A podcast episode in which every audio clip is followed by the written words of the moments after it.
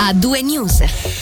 Proteggiamo ciò che conta. Con questo slogan, un'alleanza di circa 200 organizzazioni, associazioni, aziende e politici ha lanciato oggi la campagna in favore della legge sulla protezione del clima che sarà posta in votazione il 18 giugno. Il comitato per, per il Sì in Ticino è coordinato dal WWF e ha raccolto trasversalmente l'adesione di più partiti, PLR, Verdi, PS, il Centro e Verdi Liberali, sulla legge che prevede la neutralità dal punto di vista climatico per la Svizzera entro il 2050, Angelo Chello ha sentito il co-presidente del Comitato Ticinese per il Sì e consigliere nazionale PLR, Alex Farinelli. Tutto parte dall'iniziativa sui ghiacciai, infatti questo è un controprogetto dell'iniziativa sui ghiacciai che chiedeva in pratica entro il 2050 emissioni zero di CO2 e divieto eh, di utilizzare combustibili fossili. In questo senso il controprogetto mantiene l'obiettivo di dire entro il 2050 neutralità eh, dal profilo climatico, ma non prevede dei divieti proprio perché si ritiene che comunque bisogna tenersi un minimo di flessibilità per poter regolare delle situazioni particolari che un divieto proprio assoluto di utilizzo dei combustibili fossili eh, non permetterebbe di avere. In 25 anni cosa cambierà concretamente? Quali sono le misure principali? Ciò che è inserito in questa legge è soprattutto soprattutto un percorso chiaro, quindi non si dice fino al 2049 non deve succedere niente, non importa cosa succeda, dal 2050 dobbiamo raggiungere questi risultati, ma ci sarà fondamentalmente un percorso con tappe intermedie che sono eh, fissate. La legge prevede già degli strumenti particolari, ci sono 200 milioni all'anno per aiutare le aziende a innovare i loro processi produttivi, quindi utilizzare meno energia o cambiare il tipo di energia che utilizzano, rispettivamente per i riscaldamenti ci sarà un programma eh, su 10 anni di 200 milioni all'anno per aiutare le famiglie che devono cambiare l'impianto di riscaldamento e andare verso le termopompe. Poi come detto ci sono altre leggi, ne abbiamo votata una adesso in Parlamento, che per esempio vuole spingere in maniera forte la produzione di energia rinnovabile da fonte solare, da fonte eolica e da fonte idrica. Eh, questi sono degli elementi che giocano insieme.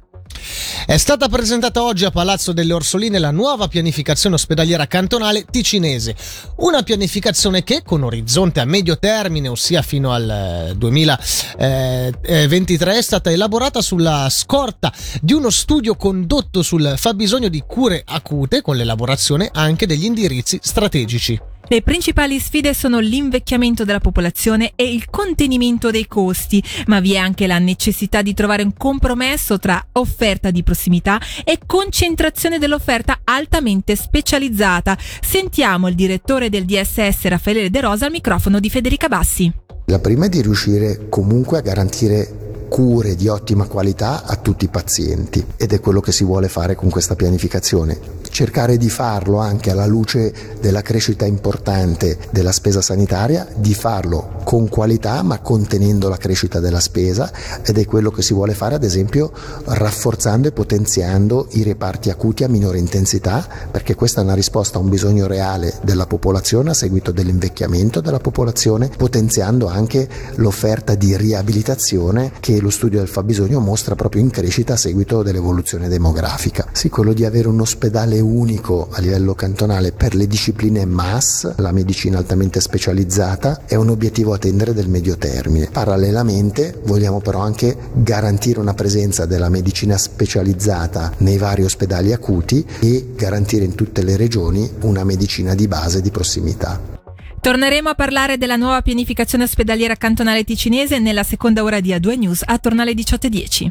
Ora voltiamo pagina, è tempo di bilanci per la sezione della circolazione. Oggi infatti l'ufficio tecnico ha illustrato i dati per quanto concerne collaudi ed esame della patente. Queste comunicazioni giungono a seguito della presentazione negli scorsi giorni delle attività legate alle immatricolazioni. A partire dai collaudi più di 70, 71.000 nel 2022, sentiamo il capo dell'ufficio tecnico della sezione della circolazione, Cristian Cattaneo. Il 2022 è stato un anno quasi pre-pandemico, nel senso che a parte il mese di gennaio in cui c'erano ancora diverse persone che per malattia non hanno potuto presentarsi ai collaudi, abbiamo riavuto gli stessi livelli degli anni pre-pandemia, passando quindi dai 63.000 collaudi del 2021 ai quasi 71.500 collaudi del 2022. Questo ci ha consentito di ritornare a recuperare un attimino il ritardo nei collaudi quindi che comunque resta piuttosto marcato, abbiamo più o meno un anno e qualche mese in più prima che un veicolo venga convocato rispetto alla reale periodicità. Questo fattore è legato sia all'invecchiamento del parco veicoli sia all'aumento del parco veicoli che è ricominciato da più o meno un annetto. L'invecchiamento invece è un elemento che continua da anni, dal 2017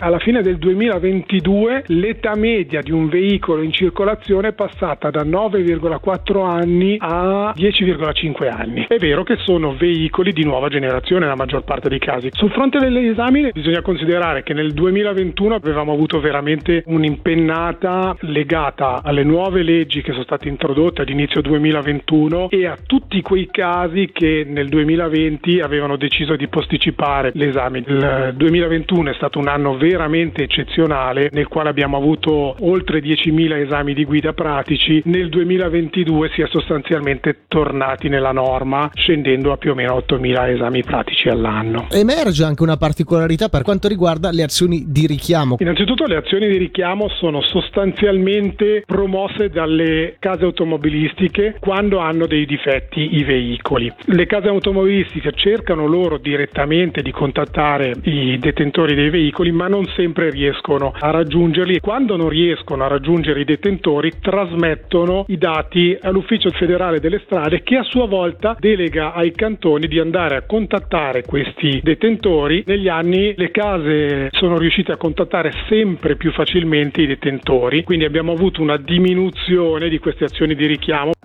Ci spostiamo ora a Mendrisio dove il municipio ha presentato oggi al Consiglio Comunale una richiesta di credito di oltre 3 milioni per la progettazione e costruzione di un autosilo pubblico a due livelli nella frazione di Tremona.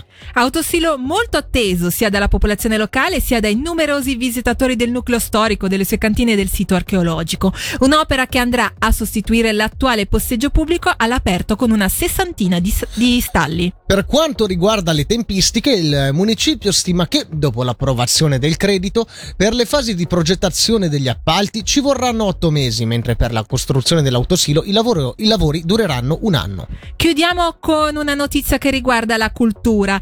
Il direttore dell'orchestra e di coro Diego Fasolis è tra i vincitori del prestigioso premio Doron, dotato di 100.000 franchi. Personalità straordinaria nel panorama musicale svizzero, così come lo descrive la fondazione del premio, Fasolis ha raggiunto il riconoscimento internazionale nazionale a partire dagli anni 80 con il coro della radio della Svizzera italiana e successivamente con l'ensemble di musica antica I Barocchisti. È inoltre direttore ospite di varie celebri orchestre in tutta Europa, tra cui quelle, quella del Teatro La Scala di Milano e del Musikverein di Vienna. La cerimonia di premiazione si tiene questa sera a Zugo. Le notizie ovviamente non finiscono qui, tra poco arriva Samuele Ber- Bersani con Coccodrilli. A due news. Senti come suona il ritmo delle notizie su Radio TC.